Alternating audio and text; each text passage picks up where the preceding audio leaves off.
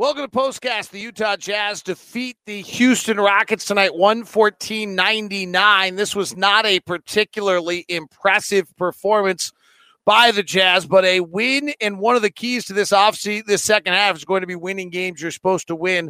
That's what the Jazz were able to do tonight in this victory over the Houston Rockets, an undermanned Rockets team without Wall, without Christian Wood, without Oladipo, without Gordon, and yet the Jazz able to really struggle but still get the win tonight. We'll break down some of the things the Jazz did and did not do particularly well. All of those coming up on Postcast. I'm David Locke. This is Postcast. It is live on Locked On Live on Facebook, as well as Locked On Live on Twitch, and Locked On Live coming to you on YouTube. It is not available on Periscope at DLock09 anymore because Twitter is disconnected that from other events. So you have to watch on either David Locke on Facebook or to watch it at Locked On Live. Chat room is open and available for you to get your thoughts tonight. The Jazz win in a game that, like, on one level was never in doubt, on another level probably should have been a 20-point blowout for much of the night, and instead got down to single digits in the fourth quarter.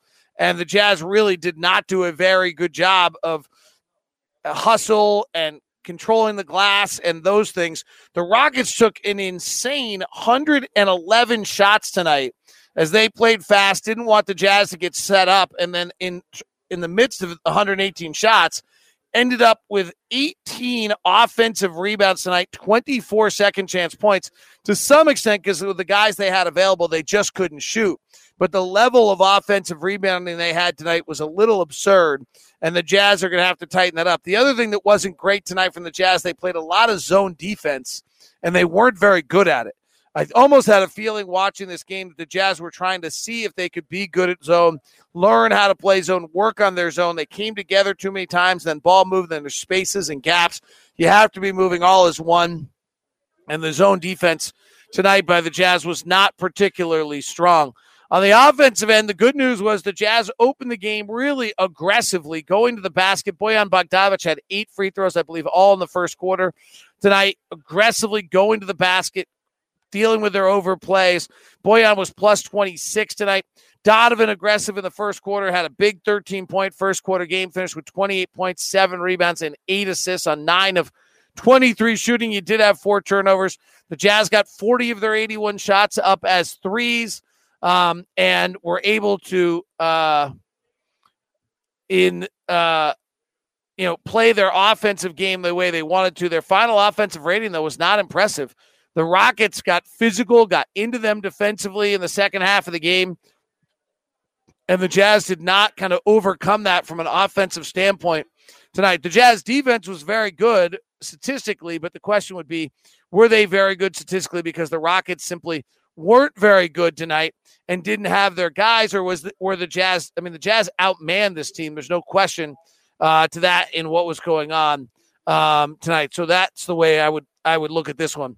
We'll get your thoughts and your comments on this one. The Jazz really just, playing an inferior NBA team. Thank you, Ron. And, you got 2 shots. We could bring you back here pretty soon to the show. Like, when I get my second shot and you get your second shot, can't we bring you back to this show? You would have to stay and not go home right now. You'll be home by the time I'm done with this. Right. Okay. All right. Let's get your guys' thoughts on this one as the Jazz win it and get what they want. Let's go with Paul. He always got a lot of thoughts. 2 thoughts. 1, the Rockets were more dangerous. 2, what's the Jazz record when they have more turnovers than their opponent? Go Jazz. Love the determination.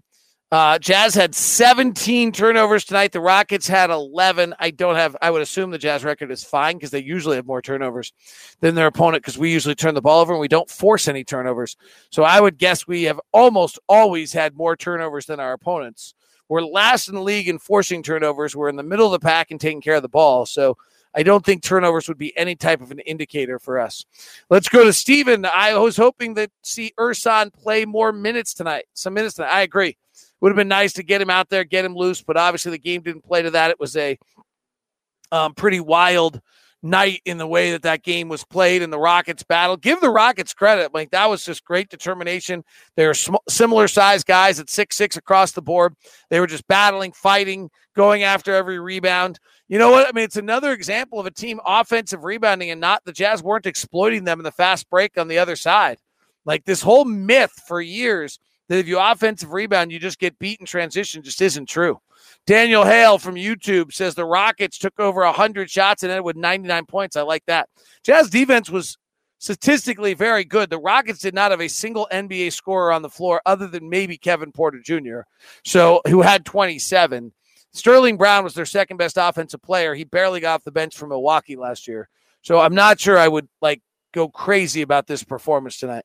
Is Ersan a good offensive rebounder? We need one. No, he's a very good defensive rebounder. That's interesting. You say we need a good offensive rebounder. We're the seventh best offensive rebounding team in the league.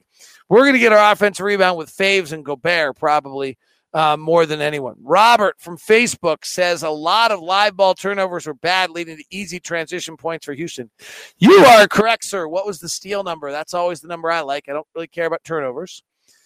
I do care about it, but I think steals a better number. 11 steals tonight. 11 live ball turnovers tonight. Woo! That's a lot. Let's go to YouTube. Adam, hopefully the beginning of the fourth is the worst we see for a while. I would agree. We were not. They took it to us in that stretch. We were not particularly good. They were aggressive. They got into us. They were switching. They were playing physically. They just knocked us off. We were not throwing good passes. We were playing an undermanned team. We let go of the rope for a while. I mean, the game was never in doubt. You never really thought the Jazz were going to lose. The minute it got down to four, Clarkson hit a big three. Donovan made a bunch of big plays along the way. So, I think the fact of the matter is you never thought you were going to lose tonight. But, yes, this was not a performance that you were going to put on a whiteboard and say this is how I want to play. I just think the Jazz didn't hustle. I saw Bojan. Bojan just never try to secure the loose ball in like four plays, but he wasn't the only one. An inability to get offensive rebounds. There was a play or two where Bojan could have been a little more aggressive. You are correct. Christopher Brown on YouTube says, is it possible that the use of masks are allowing teams to erode the altitude advantage of the guys? What? Is it possible the use of masks are allowing teams to erode? I want to have what you had tonight. What? First of all, we've won like 16 straight at home, right? So the altitude advantage does not seem to be going away. How would masks? It's an anti-masker. Trying to claim that the altitude, I don't know, I'm just making that up. The Rockets played with more energy, plain and simple. Yes, but Tyson, I agree with you 100%. But let me remind you of one of my grand theories about the NBA. You know the guys who play with the most energy are the ones who, if they don't, they go home. Like, if you're really, really good, like you're Kevin Durant, you don't have to play with that much energy because you're flipping great. If you're Kyrie Irving, you don't have to play with that much energy. It'd be nice if you do. But if you're Kenyon Martin Jr. and you don't play with energy, you know where you go? Rio Grande. Like, that's why these guys had so much energy tonight, because if they don't have that much energy, they go home. And home pays far less well than the NBA. So that's a lot of what you're doing there. My thoughts on Kevin Porter Jr. So I thought he was really good on a terrible team where he's the only offensive player, and I thought he was really skilled. But I think we know that about him. The question's going to be whether he can play on a good team or on a high-quality team as a teammate. So that would be my thought on that. And the final question tonight from Christopher Brown is, Dante anywhere close to playing? Last update was still in a walking boot pre-All-Star. I do not know on Dante. We'll see. All right, guys, thank you very much. Jazz win tonight. Final score, 114-99. Warriors midday Sunday. Have a good one. See you.